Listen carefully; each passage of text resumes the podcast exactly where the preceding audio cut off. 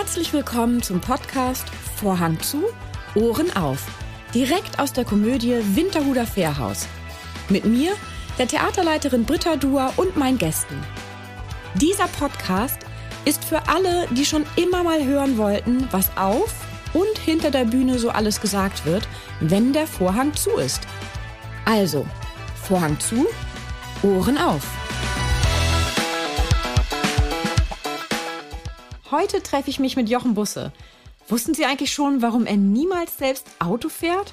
Oder warum er nach seiner großen Liebe Shira keinen Platz mehr für eine neue hatte? Oder warum Briefmarken ihn zur Verzweiflung treiben? Na, Sie haben keine Antworten? Ich schon. Herzlich willkommen, Jochen Busse.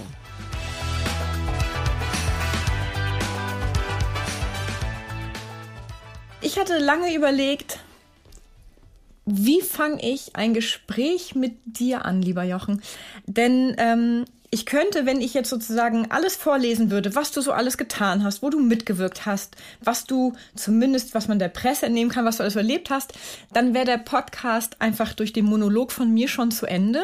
Die Zeit, ähm, äh, dann habe ich halt überlegt, wo fangen wir an? Und am besten ist ja immer am Anfang.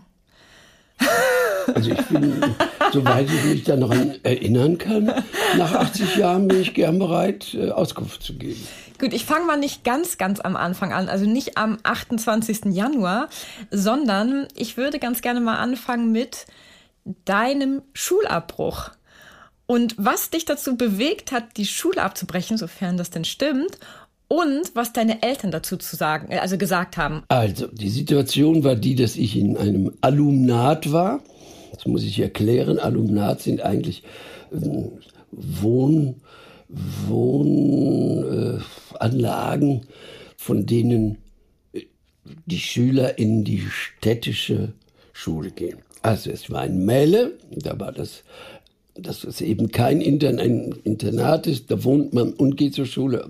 Ich ging also in die öffentliche Schule, ins Gymnasium der Stadt Melle, wohnte in Melle auf dem Berg oben in einem Alumnat. Das äh, gefiel mir aber nicht, weil äh, da ein ziemlicher Umbruch war.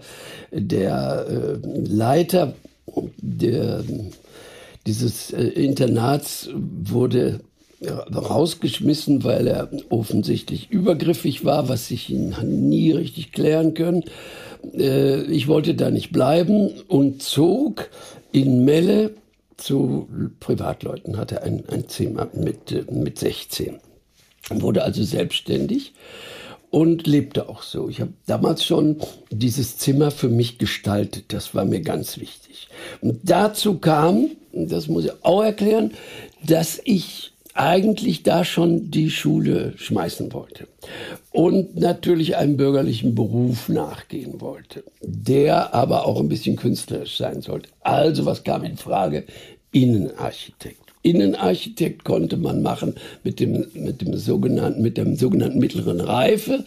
Wenn man dann drei Jahre eine handwerkliche Ausbildung macht, jetzt kam in Frage also Polsterer, es kam in Frage Anstreicher, es kam in Frage Schreiner. Geeignet war ich für nichts der drei, aber ich hätte das dann schon gemacht. Äh, und dann wäre ich auf diese, diese in Architektenschule gegangen. Da gab es einige äh, Akademien, auch in meinem Umfeld, Niedersachsen, Westfalen. Und dann wurde mir gesagt, was machst du denn dann? Dann Innenarchitekt ist ja nicht so, dass man gleich da äh, zuschlagt, du wirst Möbelverkäufer, willst du das? Und dieses Möbelverkäufer alleine, das, das war dann doch nicht mein Sinn und Trachten. Also habe ich dann weitergemacht in dieser Schule. Und dadurch, dass ich aber sehr alleine wohnte und keiner mehr so richtig auf mich aufpasste, habe ich mich auch nur um die Fächer gekümmert, die ich gerne machte. Welche waren das? Geschichte. Ich war äh, sehr gut in Geschichte immer und ich bin auch heute noch gut in Geschichte. Das hat mich einfach interessiert. Ich war, ähm, ja, ich war in Kunst gut. Ich war in Deutsch schlecht.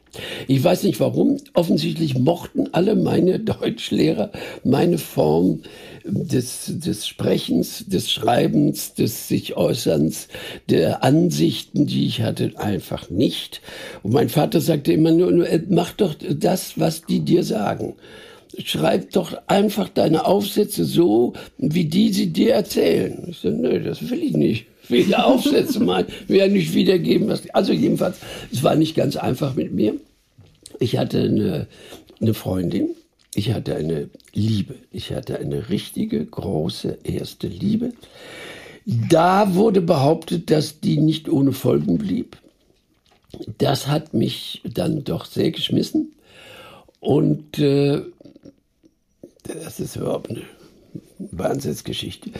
Das war sehr bürgerlich alles. Die Mutter hatte an meine Mutter geschrieben, dass das also nicht ging und dass ihre Tochter offensichtlich schwanger ist und, äh, und sich das Leben hat versucht zu nehmen. Und äh, die bei einer Ausbildung in der Apotheke kam, also an Quecksilbervitriol, was etwas Furchtbares ist, weil es nie mehr aus dem Körper geht.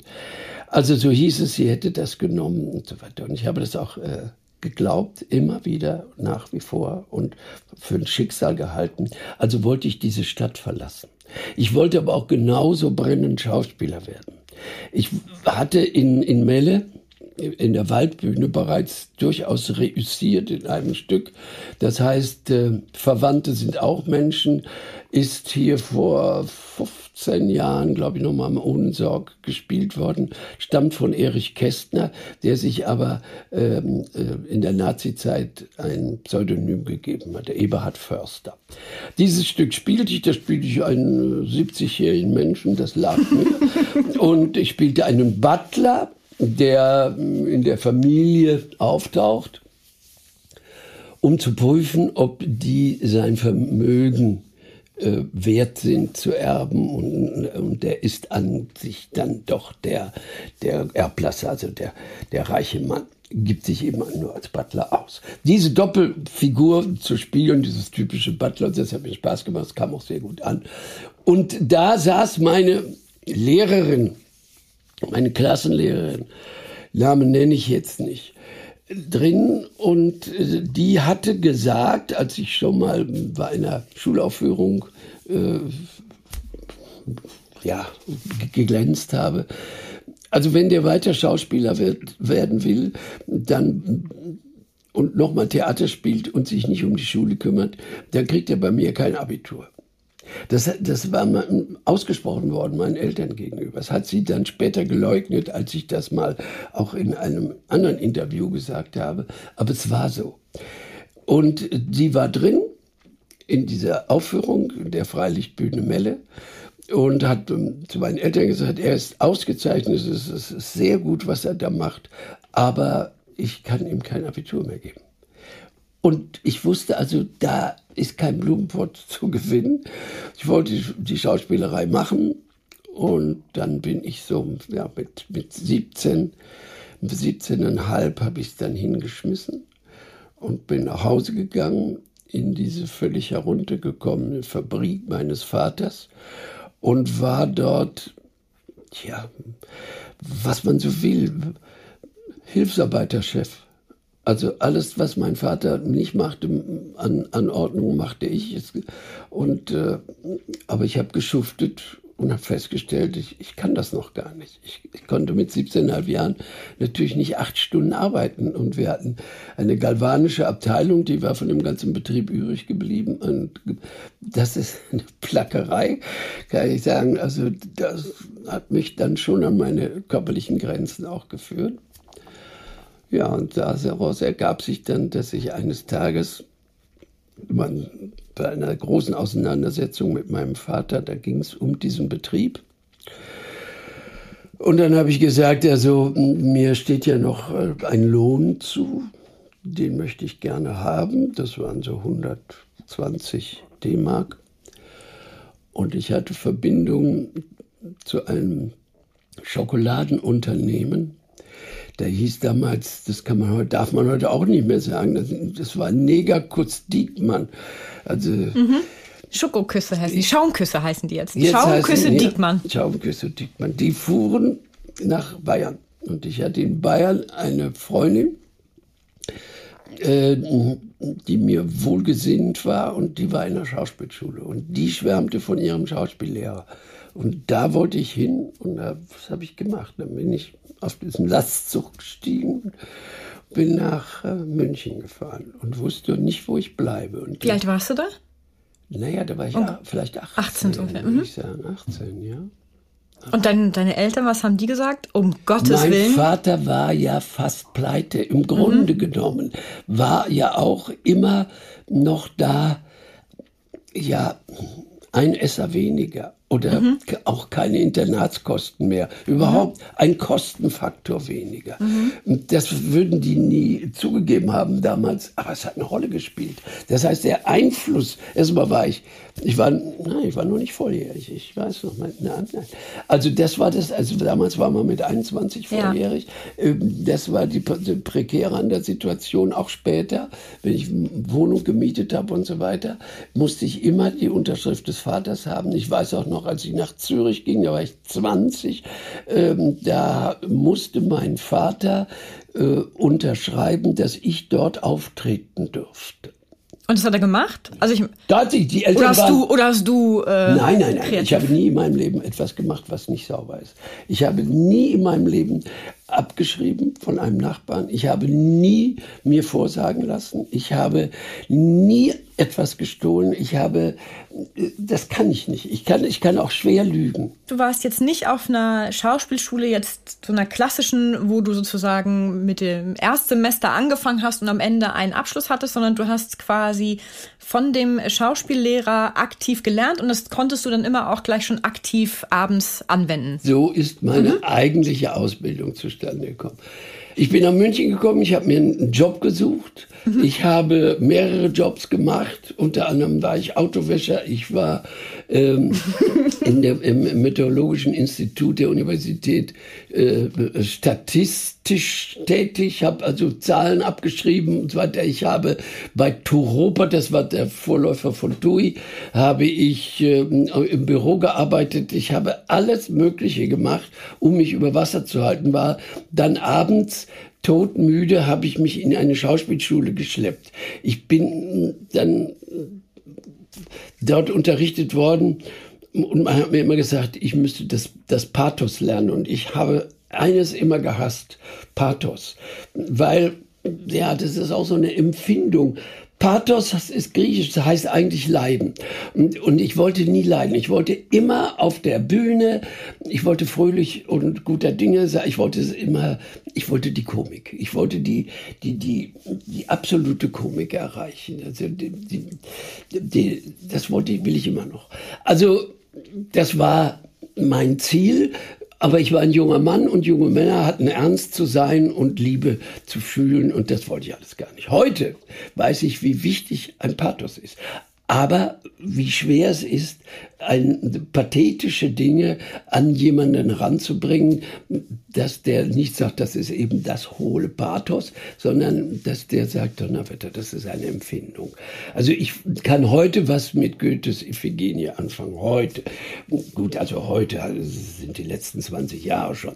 Aber als junger Mensch habe ich eine Aversion dagegen gehabt. Ich glaube, auch wenn Schauspieler auf die Bühne kam und oh, und das war natürlich schwierig mit den konventionellen Schauspielschulen damals. Also meine Lehrerin Friede Leonard, bei der übrigens auch Herr Fassbinder äh, Schüler war, die, äh, die kam richtig vom Stadttheater Memmingen. Da war sie also Gast. Sie hatte auch mit Hilpert schon gearbeitet. Also bei Grönkens ist sie gewesen. Das hieß einfach, man war bei Grönkens, ob das nun Düsseldorf war oder Hamburg. Man war irgendwann mal bei Grönkens.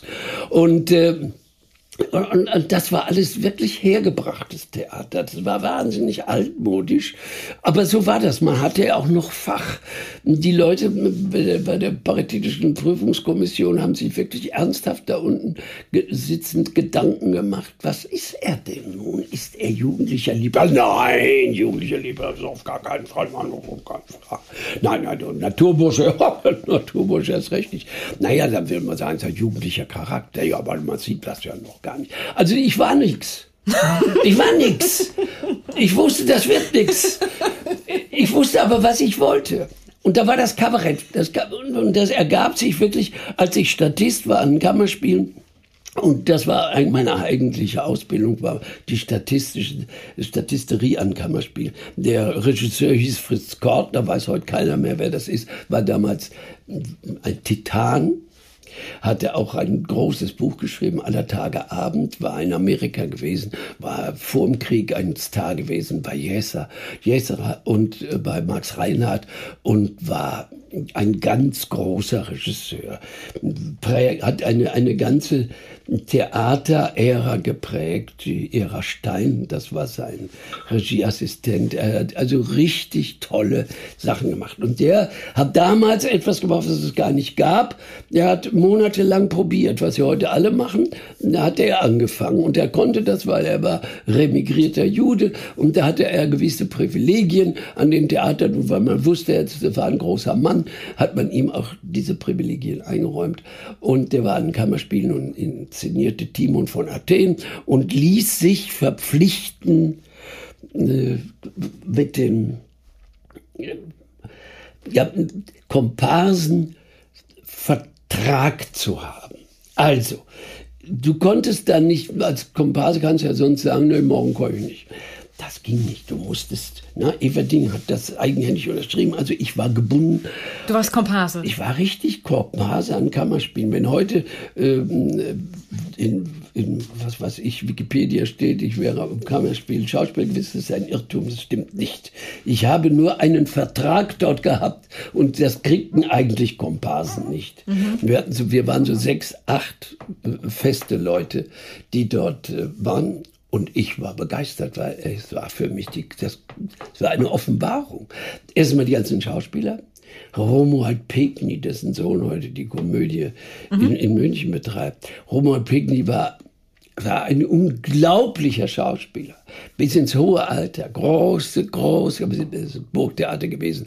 Ewig lange bei Dorn gewesen. Also richtig große Schauspieler. Ich habe, ich habe Beusen erlebt. Ich habe die ganze, ganze Elite da gehabt, die es damals gab. Und konnte, und war mit denen, die waren ja auch nett. Das waren ja Leute, die waren ja nicht, nicht hoffärtig, sondern haben ja gefragt, und wie, wie ist so, wie lebst du so? Aha, können, können Sie noch einen Mädchenbesuch haben? Und so. alles wollten die von einem wissen. Das war wunderbar. Und da habe ich eben bei Gortner gelernt. Und da war ein Junge, der zu mir sagte, also man, man, war ja dann auch sehr bestrebt, sich selber zu gerieren. Und ähm, im Konversationszimmer hat man dann auch so erzählt von sich und was man so wollte und hat auch eben auch gespielt. Und da sagte einer zu mir, du, da gibt es ein Kabarett. Die suchen einen. Da geht der, der Hauptautor und Hauptakteur geht weg, der geht zur Zwiebel und dann war da eine Vakanz, ja, und da bin ich zum Kabarett gegangen. Aber entzündet war ich da schon, äh, glaube ich, 58 war es, ja, da war ich 17. Und da habe ich die Lach und Schieß gesehen in Iserlohn. Und da fand ich das großartig, dass Leute, ohne sich zu verändern, aber dann doch verwandelten. Also die traten auf im Anzug, blieben im Anzug und spielten alles Mögliche. Und du sahst das. Das ist das, mhm. das was ich heute noch also als Theater ähm, als das Höchste empfinde, Leuten etwas zu erzählen und die sehen das dann. Ja, mhm. wenn ja, ja, in ihren ja, Gedanken. Ne? Das, mhm. Diese Imagination, das ist für mich nach wie vor Theater. Und und dann war ich eben beim Kabarett und vom Kabarett lief es dann irgendwie weiter. Es äh, Steil bergauf. Ja, ja, Oder gab mit es einigen Rückschlägen. Oh, ja. Ja, ja, ja, ja, ja, natürlich. Ich war ich war im Alter von, von 21 bis 25, da hatte ich sogar Hungerphasen. Also, und, und das war also da, wo andere Leute richtig ihre, ihre Jugend erleben, war, das war für mich eine harte Zeit, ja. Ich hatte auch noch kein Gesicht. Ich weiß das, ich meine, nicht umsonst haben die sich ja gefragt, was, was ist das für ein Fach? Äh, ich, ich, ich, äh, ich Du warst noch in keiner Schublade. Ich war noch in keiner Schublade. Ich war auch ein Spätentwickler. Ich war, ich, ich, ich hatte eine Vorstellung, wie es sein muss. Und die hat sich auch bestätigt. Ich hatte immer schon eine Nase für, was ist gut, was ist schlecht, was ist richtig, was ist falsch. Das hatte ich. Das muss man auch haben. Aber ich hatte, ich, ich konnte mich noch nicht wie soll ich sagen, ich hatte noch nicht zu mir gefunden. Mhm. Das war ein langer, langer Prozess. Der ging sogar über die Sprache. Ich habe dann angefangen, für mich so eine Identität zu suchen, indem ich plötzlich angefangen habe. Also meine Stimme, das ist zu hoch, das ist. Und dann habe ich, habe ich so reingehört, was gefällt mir denn? Und dann gefiel mir die, eben der Pekni mit diesem Wienerischen. Und da, dann habe ich ein bisschen angefangen, äh, so Österreichische zu, zuzulegen. Blödsinn, alles ist natürlich, aber man sucht eine ja, Identität. man zieht erstmal andere Klamotten an, quasi, also genau, sprachlich gesehen genau, auch. Ne? Und dann äh, kann man sich irgendwann die ablegen wieder, wenn man was gefunden hat, was zu einem passt. Ne? Genau. Also das, ja, und jetzt kannst du mich alles fragen. Was, was würdest du deinem, also gehen wir mal davon aus, du hast ein, wir haben eine Zeitschleife und du würdest dein 19-jähriges Ich treffen. Was würdest du ihm sagen? Ja, das, was man mir damals auch gesagt hatte und was letztlich in den Wind geschlagen wurde und was, was ich heute zu meinem zweiten Ich gemacht habe, sei diszipliniert. Es ist ganz schwer mit 19 diszipliniert zu sein. Man will sich ausprobieren, man will erleben, man hat eine Sinnlichkeit. Das ist alles, man ist auch müde, man schläft viel, man ist auch ungeschickt und alles. Aber ich, ich würde wirklich, ich, ich würde sagen, mach dein, mach deine Arbeit, mach deine, aufgrund deiner Disziplin entwickle dich, aber es muss dir gut gehen dabei, es muss dir mhm. gut tun dabei, das ist, das ist zu erreichen. Also eine gesunde Disziplin. Gesunde Disziplin. Keine Ausbeutung. Also so wie, das, wie im Yoga äh, habe ich das, dass ich angespannt bin und in der Anspannung entspanne. Kannst mhm. du dir das vorstellen? Total, das ist beim Reiten ja so. Das ist ja die höchste Form der Versammlung. Naja, ich war, ja, auch, ich war ja auch mal Reiter. Ja. Äh, ich hatte einen Vetter, der war Reitlehrer und ein sehr anerkannter Reitlehrer in Iserlohn. Und äh, in, dem, in dem Stall stand das, das Pferd von Bolt. Sagt ihr der noch was? Der, der war damals deutscher Meister im Dressurreiten. Mhm. Und äh, mein Vetter Franz hat in mir einen sehr guten Reiter gesehen. Ich kann aber nichts dafür. Ich, hab, ich bin auf das Pferd gestiegen und habe gedacht, na ja, wenn der dann sagte, durch die ganze Bahn wechseln, dann habe ich dann den Zug gezogen und dann sind wir durch die ganze Bahn gewechselt. Ich gedacht, ne, das Pferd macht das, weil der das sagt. Das habe ich aber erst viel später begriffen. Ich konnte einfach von Natur aus reiten. Ich weiß auch nicht wieso. Dann sind doch die ganzen Frauen wahrscheinlich hinterhergerannt, oder? Also Männer sind ja ähm, eher Mangelware, zumindest im Freizeitreitsport. Stimmt. Ja. Also ähm, im Turniersport, also im hohen Turniersport, wenn es dann um Leistung geht. Junge in der, in der da, Gruppe, also das ja. ist ja dann, die sind ja immer schwer begehrt in Stellen. Ja, ja. naja gut, ich war, war, war wie alt war ich? 13,5 damals. Mhm. Ja, natürlich ein junges Kerlchen. Und ähm, mein Vater konnte das nachher nicht mehr bezahlen und mhm. da war ich auch nicht mehr so interessiert. Aber das muss eine Begabung sein. Die, also mein, mein Vetter war davon überzeugt, dass ich eines Tages ein Spitzendressurreiter werden würde.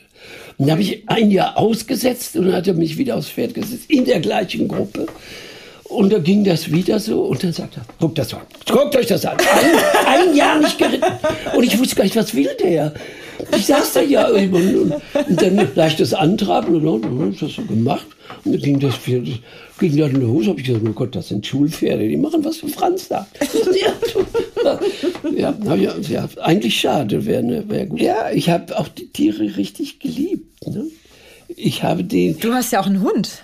Shira. Shira habe ich auch geliebt, ja, habe ich auch jetzt noch. Ja, ja. Hast du denn ähm, wie alt ist Shira geworden? Die war ja immer bei dir. Die hast du ja immer mitgenommen. Ja.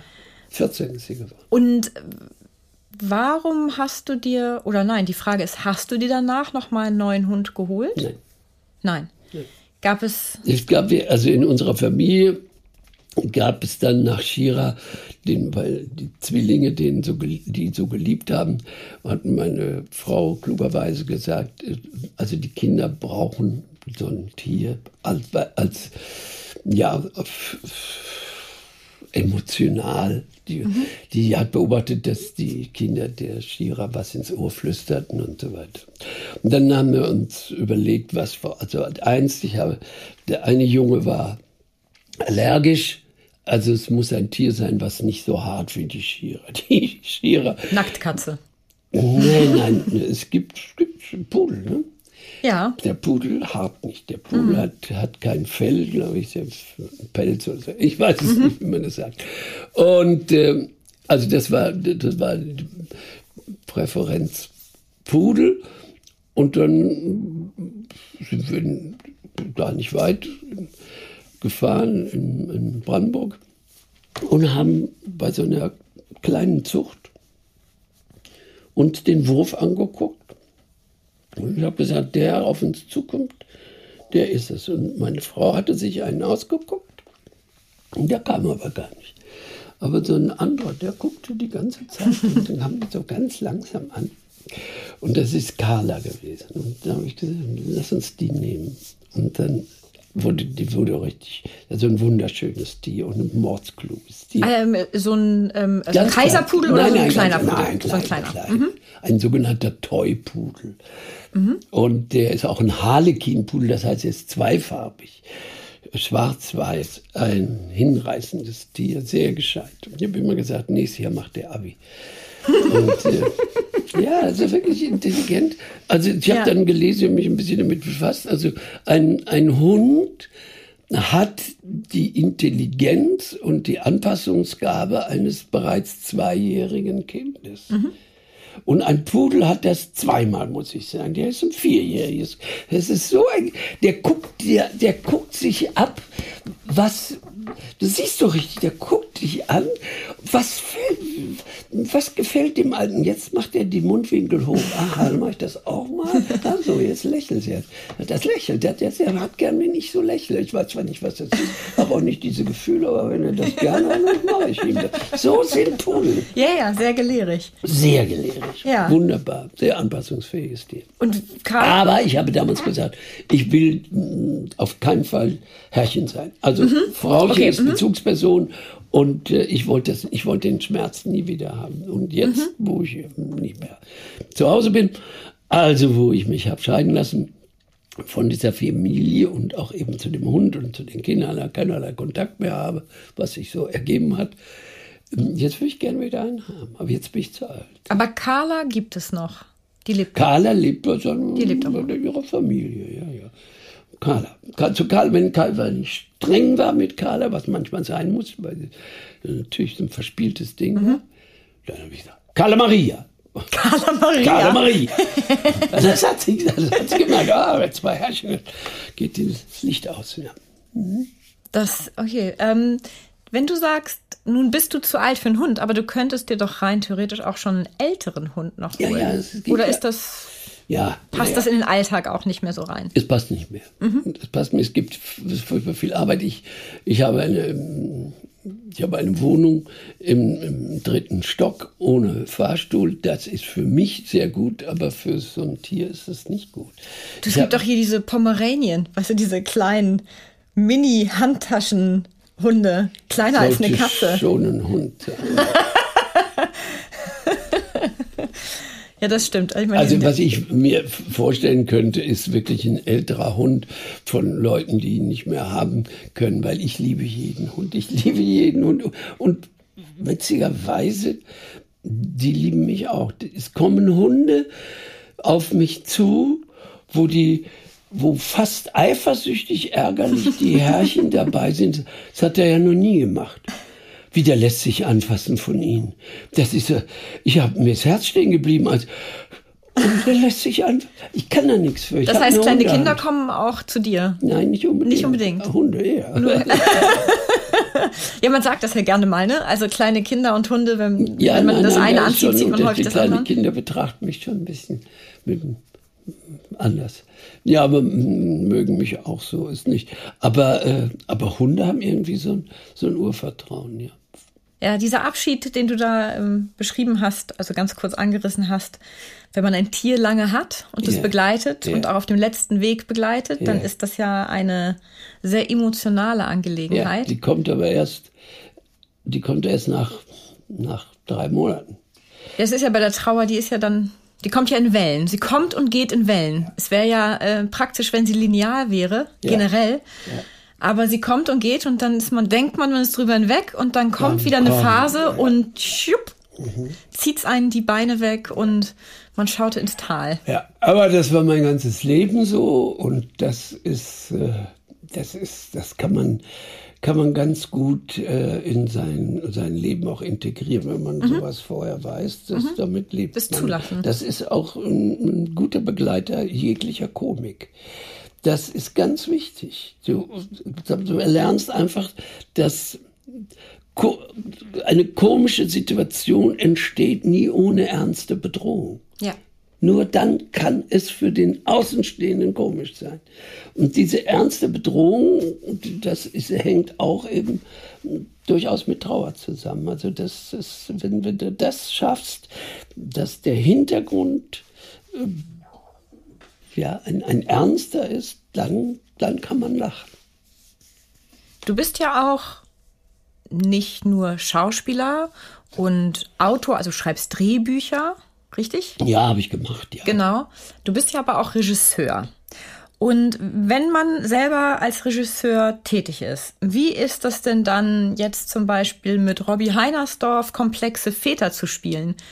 Ähm, denkt man dann ab und zu, jetzt in diesem Fall nicht, vielleicht auch in anderen, nee, das könnte ich, das könnte ich eigentlich besser. Oder ist man da einfach Schauspieler und lässt sich darauf ein und ist halt in der Interaktion mit dem Erstens Regisseur? Mal, ja, Ne? Also ist man ja eh. Also wenn du der Schauspieler bist, so eine Rolle übernommen hast Mhm. und das ernst nimmst, dann bist du ja schon auf, weißt du gewisse Dinge beim Lesen, aha, das, Mhm. das liegt mir, das kann ich und das, das da der Übergang und das muss ich zeigen und das muss unterschwellig sein, das muss aber auch rüberkommen als Botschaft und so weiter. Also es ist ja immer diese, diese Doppelbedeutung jedes Wort hat ja für den Zuschauer eine Doppelbedeutung, weil du stehst ja da oben und, und, und, äh, und sagst, was, was dich bewegt, was dein Text ist, aber es ist ja immer eine Art Begleittext dabei. Und den musst du ja früh begriffen haben. Habe ich mich richtig ausgedrückt? Ja. Folgst du mir? Ich folge dir. Gut. Das hat man dann recht schnell. Aber es ist, das passiert mir auch schon, es, wie kriegt jetzt ein Regisseur das vermittelt? Oder wie vermittelt er sich? Und da gibt es eben Missverständnisse. Oder es gibt auch Missverständnisse zwischen dem Schauspieler und dem Regisseur? auch den oder Kollegen. Den Kollegen. Mhm. So, weil, weil du sagst ja nicht als Regisseur, so jetzt geh einfach mal darüber und sag das.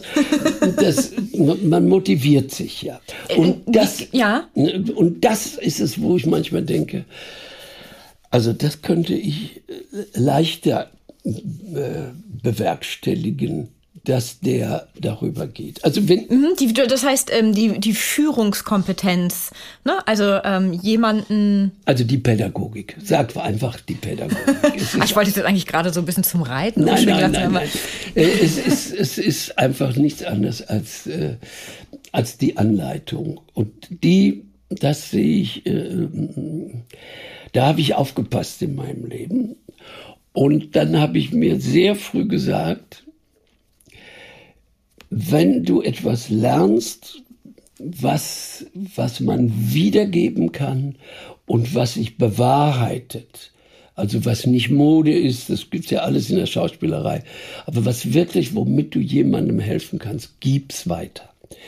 Und da hatte ich ein paar Leute in meinem Leben, denen ich was abgeguckt unter anderem diesem Herrn Kortner. Ich habe beim Kortner genau begriffen, was, was ihn ausmacht, was, warum er in vielem besser ist als vielleicht andere Regisseure und andere Schauspieler.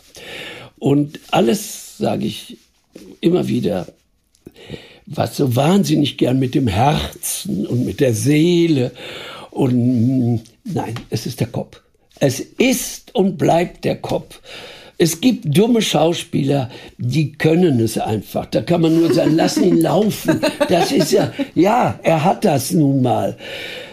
Äh, es gibt eine schauspielerische Intelligenz, das ist das nächste. Sie mögen sonst blöde sein, aber sie haben eine unglaubliche schauspielerische Intuition und Intelligenz. Aber alles andere, alles, was man, was man hinkriegen muss, wenn es geht nur über eine gewisse Intelligenz. Und ähm, ich sehe das, ich sehe das auch bei uns hier. Wir haben dieses junge Mädchen, was wir jetzt haben, was ja nur ein paar Tage Probe hat. Farina. Farina. Mhm. Das ist ein intelligentes Mädchen. Die spielt es einfach intelligent. Und der habe ich natürlich ein paar Sachen gesagt, weil ich merkte, sie, mhm. so, wohin mit den Händen? Wohin mit den Händen? Ja. Das ist auch schwer, ich weiß das. Ja, natürlich, vor allem, wenn man anfängt, darüber nachzudenken, nachzudenken wohin mit den Händen, ja. dann war dann war's das. Ganz viel Schluss. kommt zusammen. Was sage ich? Warum ja. sage ich das? Zu wem sage ich das? Und äh, wie lange laufe ich?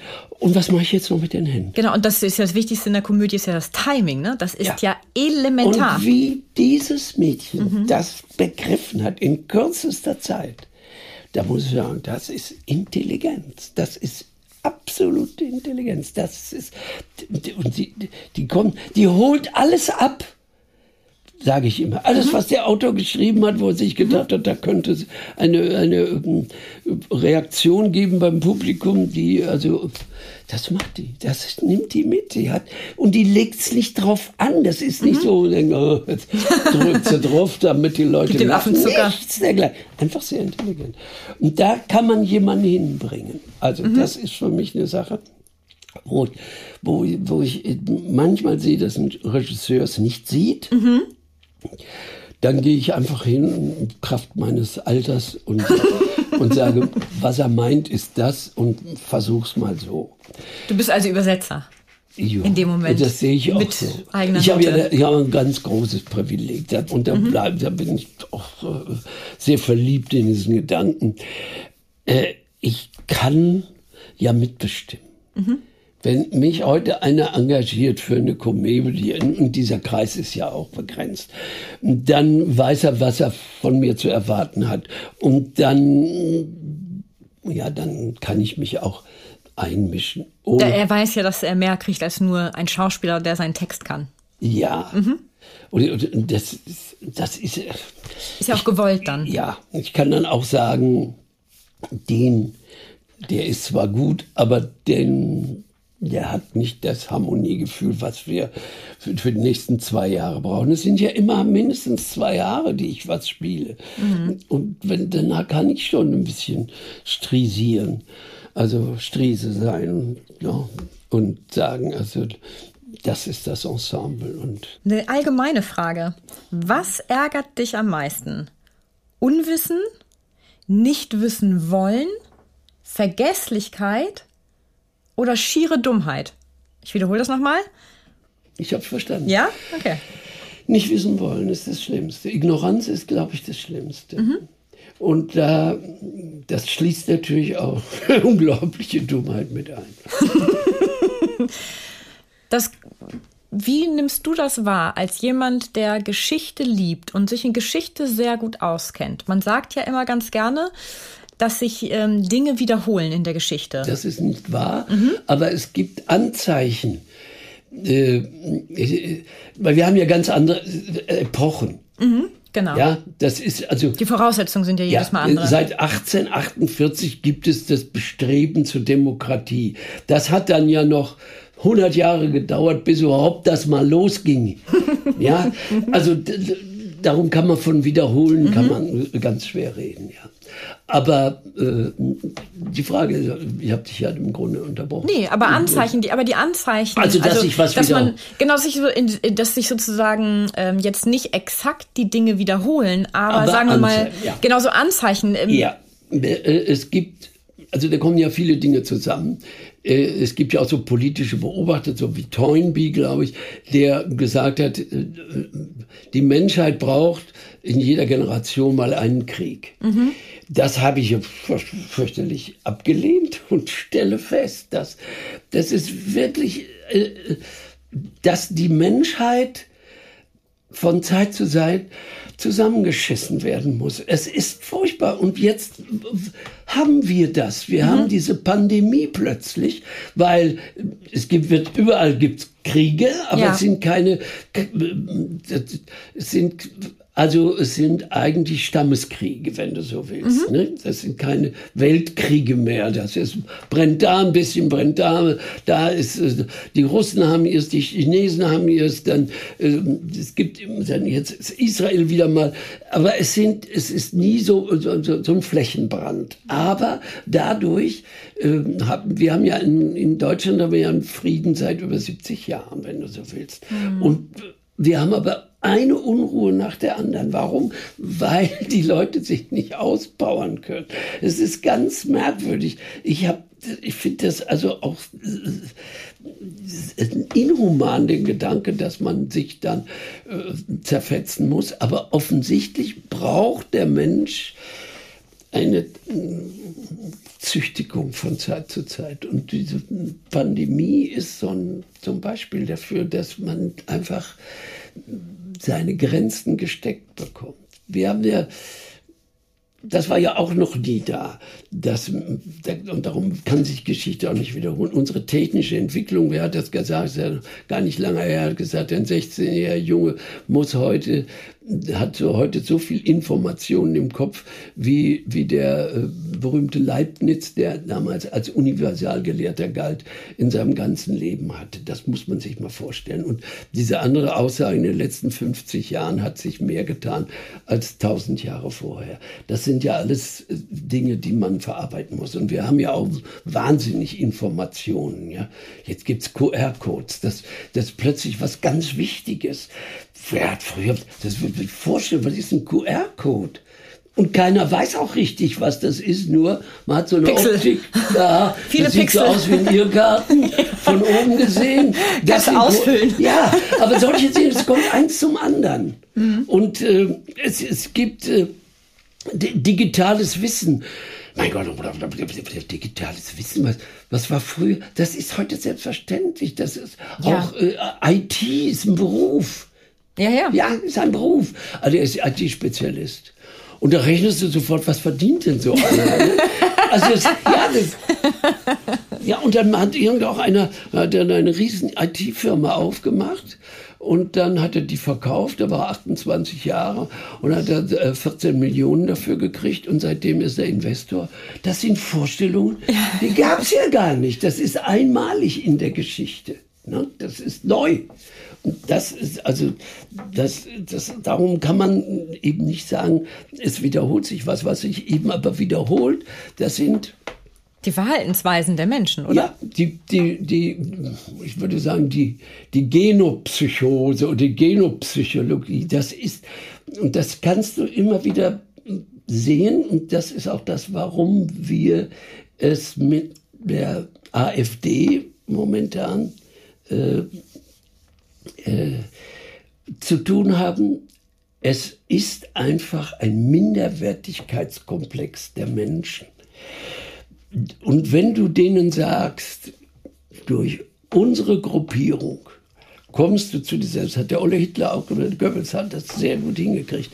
Das ist nicht zu fassen. Der hat den Menschen nach dem verlorenen Ersten Weltkrieg wieder ein Selbstwertgefühl gegeben. Also Gruppen. Ne? Nicht der Einzelne, Zusammengehörigkeit. Die Gruppe, Zusammengehörigkeit, die Nation. Und das macht die alte Frau Gauland genauso. Ja, bei Ideologien ist es ja auch immer äh, spannend mit anzusehen oder ideologischem Gedankengut, dass sie auf vermeintlich ähm, einfache Fragen einfache Antworten bilden. Ja. Und das ist ja das Schwierige, ne? Dass es gibt halt eben nicht die eine einfache Antwort, So weil die ist- Dinge wahnsinnig komplex sind. Eine So Gesellschaft sie ist sehr komplex. Genau das ist das Problem, dass ich Ja. sage, das muss ich auch immer sagen, ich halte mich irgendwo für einen Linken. Aber links ist anstrengend. Links ist wirklich anstrengend. Da musst du Gedanken dir machen. Was heißt das? Was heißt eine soziale Verantwortung? Wem gegenüber? Wem kann ich überhaupt was wegnehmen? Wie weit darf ich das? Da muss man zu Kompromissen kommen. Da muss man sich einig werden. Das ist anstrengend, gebe ich zu. Aber zu sagen, pass auf, wenn wir dem einen in die Fresse hauen, dann ist der weg. Dann hat er nichts mehr einfach, zu sagen. Ja. das ist einfach. Ja, ja. Also es wirkt ich einfach. hinterher. Ja, ja, aber was, was sich daraus ergibt, welche Machtfülle plötzlich da ist, da, wenn einer sagen kann, wir hauen jetzt dem einen in die Fresse. Alle mitkommen und alle schlagen zu was der dann sich herausnehmen kann, plötzlich dir gegenüber und sagen, so, jetzt bist du. Jetzt du, genau.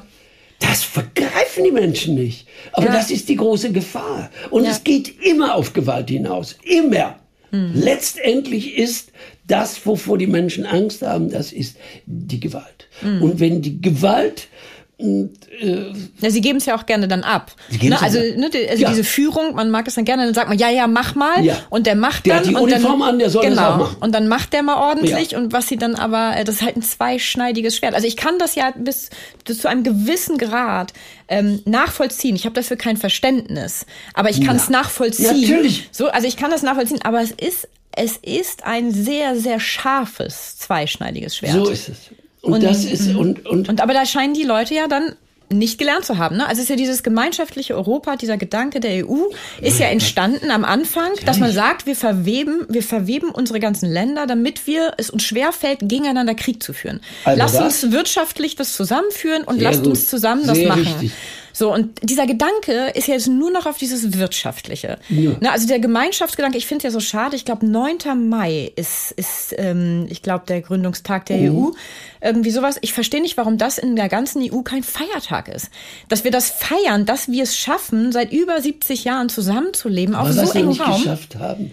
Wir müssen uns auf eines wieder besinnen. Ja. Wir müssen uns meines Erachtens auf eine ganz simple Formel wieder besinnen. Ist der Mensch von Natur aus gut? Mhm. Oder ist der Mensch des Menschen Wolf? Das müssen wir lernen, da müssen wir hinkommen, da muss es irgendwann mal eine Aussage geben. Und was ist für dich dein ja, ich halte ja den Menschen für lernfähig. Mhm. Also er ist gut. Ja, von Natur aus ist der Mensch Von Natur gut. aus gut und ja. dann kommen die dann kommen die Emotionen und ja, Verhaltensweisen. Ja, ja, und die Zurücksetzung und dann, ja, der Mensch ist natürlich sich seiner Instinkte und seiner Triebe bewusst, was Tiere nicht sind. Da ist einfach Paarungszeit und dann wird gerammelt. Das ist bei uns nicht so. Vielleicht manchmal schon. Ja, ja das ist ja. Hat man zumindest manchmal den Eindruck. Ja. ähm, wenn du in Not bist, wen würdest du anrufen? Niemand. Dich selbst? Nein, niemand. Also wenn ich in Not bin, das muss mir. Also ich habe das. Äh, ja, ich würde natürlich würde das, ich würde das mitteilen, aber ich würde eigentlich, äh, also niemanden direktes. Wenn du wirklich in Not bist, du darfst mich immer anrufen. Oh, wie süß. das heißt, wenn du irgendwo ja, stehst ich, und es ist, ist mir auch vielfach zugesagt worden, aber ich äh, ich oh, dein Handy ist bestimmt voll mit Namen, wo ich nur, wo mir schwindelig wird, wessen Telefonnummer du alles hast. Nee, Nein, Nein, weil ich auch nicht treu bin. Ich, das, ist, das ist eine Sache zum Beispiel, die, ja, ich weiß nicht, warum das ist. Ich bin nicht treu. Ich, ich, Was meinst du mit dem? Ja, das erkläre mhm. ich jetzt. Ich bin, ich mag wahnsinnig Leute gerne und lasse sie auch sehr nah an mich heran. Und dann habe ich die. Aber ich rühre mich zwei Jahre nicht. Und ich merke dann ganz plötzlich, mein Gott, ja, wer, aber die sind so bei mir, dass ich auch gar nicht das Gefühl habe, ich, äh, ich kümmere mich nicht nee. um die. Ja. Das ist äh, ein, ein, ein wesentliches Merkmal. Ist, wenn ich mein Telefon durchgeht, sind wirklich Namen drin, wo ich ewig nicht angerufen habe. Und wir haben uns getrennt mit einer Innigkeit. Und das sind Frauen wie Männer. Ich kann mit beiden wirklich eng befreundet sein. Äh, kann wirklich mit Frauen mhm. befreundet sein, auch mit ehemaligen Geliebten befreundet sein, mit ehemaligen Ehefrauen befreundet sein. Äh, aber ich habe so immer das Gefühl, die sind ja dann da und, und manchmal äh, kommen auch so Gesprächsfetzen wieder. Dann habe ich das, ja, dann habe ich so eine Einigkeit.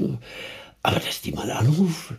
Das passiert, ich weiß es nicht. Aber du bist ja auch wahnsinnig viel beschäftigt, ne? Also du bist ja sehr aktiv, ähm, aktiv im alltäglichen Leben, sehr diszipliniert. Du hast ja gewisse Routinen, die du, die du äh, absolvierst und ähm, zum Beispiel auch als Robby hier beim Podcast warst, dann gehst du mit seinen Kindern auf den Spielplatz und so. Also du bist ja. Äh, naja, das ist ja das ganz, sind ja, aber wunderbare ist, Kinder. Ja, genau, aber also, in dem Moment kannst du ja auch nicht dein Handy in die Hand nehmen. Also ich sehe das ja auch bei mir. Es nee. gibt ja so viele Menschen, äh, bei denen ich gedanklich häufiger mal bin. Ja. Also gerne mal abends dann, weiß ich nicht, im Bett gehen vorm Einschlafen, denke ich, plötzlich an diese Person mhm. oder mittendrin, ich fahre Fahrrad zur Arbeit, diese fünf Minuten und denk an diese Person ja. und denk, Mensch, die habe ich jetzt ja schon ewig. Ja. So und ja und dann. Das war's. Das war's dann. Ja, so ist bei mir auch. genau so. ja. ja, aber aber das ist ja und das ist ja das Schöne finde ich an wirklichen Freundschaften. Ich habe auch eine Freundin, ne, die ich die ich ewig kenne seit der Schulzeit und aber wir, wir reden, sprechen irgendwie, weiß ich nicht, das kannst du, glaube ich, an einer Hand pro Jahr ja, aber abzählen. Aber es ist wie gestern. Ja, aber jedes Mal, wenn ich die anrufe, das ist, wir steigen genau da ein, wo wir aufgehört haben. So ist es. Das, Und die kann ich auch jederzeit anrufen, wenn ich in Not wäre. Ja, also sowas habe ich auch. Das ist ja. sogar nicht ganz unbekannt. Das ist Elke Heidenreich. Ne? Mhm. Elke, ich, wir sind irgendwie von Natur aus, wir sind aus einem Nest. Ne? Wir kommen aus, aus, aus derselben Gegend, sie kommen aus Essen, ich komme aus Iserlohn, so weit ist er nicht weg. Und äh, wir haben einfach diesen Ton. Also, wenn ich die lese, höre ich mich selber und habe ein unglaubliches Vergnügen und bewundere sie auch dafür. Und sie weiß das auch, dass ich sie sehr respektiere. Und, und eine große, und sie sagt, das kommt natürlich dazu, das ist ein edler Mensch. Elke Heidenreich ist ein absolut edler Mensch. Die ist, da, die kann zwar wütend werden und geht dann vielleicht ein bisschen auch in der Verachtung über ihr Ziel hinaus, aber sie ist im Grunde ist das, ja, es ist ein absolut gut, guter Mensch, ein richtig guter, verantwortungsvoller, für andere sich, äh, sich einsetzender Mensch. Also das und eine tolle Schriftstellerin. Und dies und, und das noch. Und, und alles. Und alles. Äh, wie lief eigentlich deine Führerscheinprüfung ab? Und äh, hast du bestanden uns, beim ersten Mal? Ja, der, ich werde den Namen auch nie vergessen. Das war der Herr Rostäuscher. Der Herr Rostäuscher war mein, mein, mein Dritter. Mein dritter äh, äh, Fahrprüfer. Und der hat dann gesagt, Herr Bus, ich sage aber, Sie geben Ihnen den Führerschein, wenn Sie mir versprechen, den nutzen Sie nur, wenn Sie einen Film drehen. Dass Sie die, die nur benetzen, was, wenn? Wenn ich einen Film drehe. Ach, wenn Sie einen Film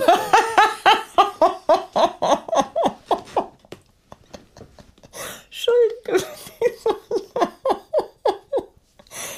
okay. Hast, aber du benutzt ihn ja auch so, oder? Nein. Nur beim Filmdreh? Nein, ich, ich, habe diesen Führerschein vor, vor, was weiß ich, vor, vor 46 Jahren bekommen, habe dann ein halbes Jahr in Düsseldorf. Hast du den so spät erst gemacht? Ja, relativ spät. Ah ja, okay. Ja. Und dann bist du aber nicht mehr so viel gefahren. Dann bin ich ein halbes Jahr habe ich ein Auto gehabt. Das habe ich dann gegen ein Brückengeländer gesetzt. Ja, aber das. Aber ist nichts passiert. Also außer dem Auto. Das Auto war, war, war ich, ich bin, war sehr beherrscht. Ich hatte keinen Schock, kein gar nichts. Äh, Hast du es bewusst? Ja, ich habe es, es war eine Windböe und ich ah, okay. ich kriege dieses Auto, was ein altes Auto war und instabil war, ich wusste, ich kriege das nicht mehr in den Griff im wahrsten Sinne des Wortes. Und habe dann das Steuer genommen als, als, äh, als Schutz, mhm. um mich dran festzuhalten. Und den Trick, den ich hätte, der ist der Welt einem ja nicht beigebracht, da muss man selber hinterkommen das wurde mir dann danach erzählt, was ich hätte machen müssen. Ich hätte durchstarten müssen. Ich hätte nicht bremsen sollen, ich hätte aufs Gas gehen müssen, wärst du durch die Windböe durch und dann hättest du den Wagen wieder gefangen. Oh gut, das wusste ich nicht. Also der hat sich dann ein paar Mal mhm. war dann Schrott und ich habe mich im Grunde genommen auch nie wieder dran gesetzt. Das ich, heißt- bin, ich bin auch nicht gut. Ich bin Ja. nicht gut. Es gibt Dinge, die ich einfach nicht kann. Ich kann keinen geraden Strich machen. Ich kann es nicht. Du kannst keinen ich geraden Strich Ich habe nur eine 2 gehabt in Zeichnen, weil Anne 2 ist doch schon mal. ja, das ist okay, weil ich, weil ich sehr schön zeichnen und auch malen konnte. Aber was mir nicht gelungen ist, ich konnte keinen senkrechten Strich machen. Die geben bei mir immer unten weg. Aber du bist doch so ordnungsliebend. Das heißt, also, aber du hast ja zumindest ein Auge für Ja, Symmetrien und Harmonie. Ja, aber wie? aber selber. Ja, aber ich krieg's nicht hin. Ich kriege es nicht hin. Ich möchte etwas abschneiden, was gerade, ich kriege zum Beispiel, um es ganz simpel auszudrücken, mir ist es noch nie gelungen, eine Briefmarke auf einem Brief zu sehen, ohne dass man sieht, das ist die Briefmarke, das ist nicht gelungen. Es ist mir noch nie gelungen. Ja. Glaub ja nicht, dass ich heute mit 80 mich nicht mehr darüber ärgere. Ich ärgere mich nach wie vor. Ich versuche es auch immer wieder, aber es gelingt nicht.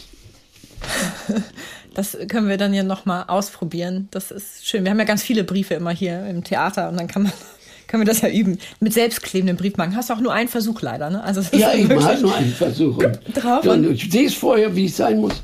Und Aber ist das nicht spannend? Ich kenne das beim Sch- Schneiden mit der Schere. Ja. Man schneidet und man möchte gerade schneiden und man sieht schon, Das dass nicht. es nicht gerade Ja. wird. Und ich krieg's trotzdem nicht korrigiert, Ja, richtig? bei mir auch. Man sollte Das- das, doch meinen, dass das ja, einfach Leute, ist, ne? die können das. Ja. Bewundere ich. Ja, das stimmt. Die machen das. Lass mal. Ja wie mit der Maschine. Wie machst du das? Also ich glaube, wir könnten noch Stunden über Stunden über Stunden über Stunden reden.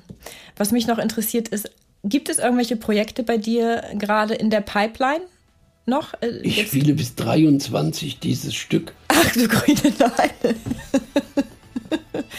Also ich bedanke mich ganz, ganz herzlich für das Gespräch. Ja, ich habe ja mehr monologisiert. Bis heute Abend. ja, gern.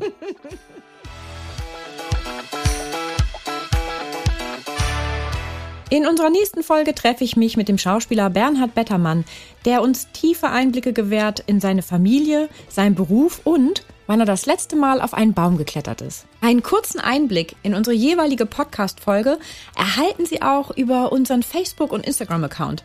Schauen Sie doch mal vorbei, denn wer die Komödie kennt, wird Abonnent.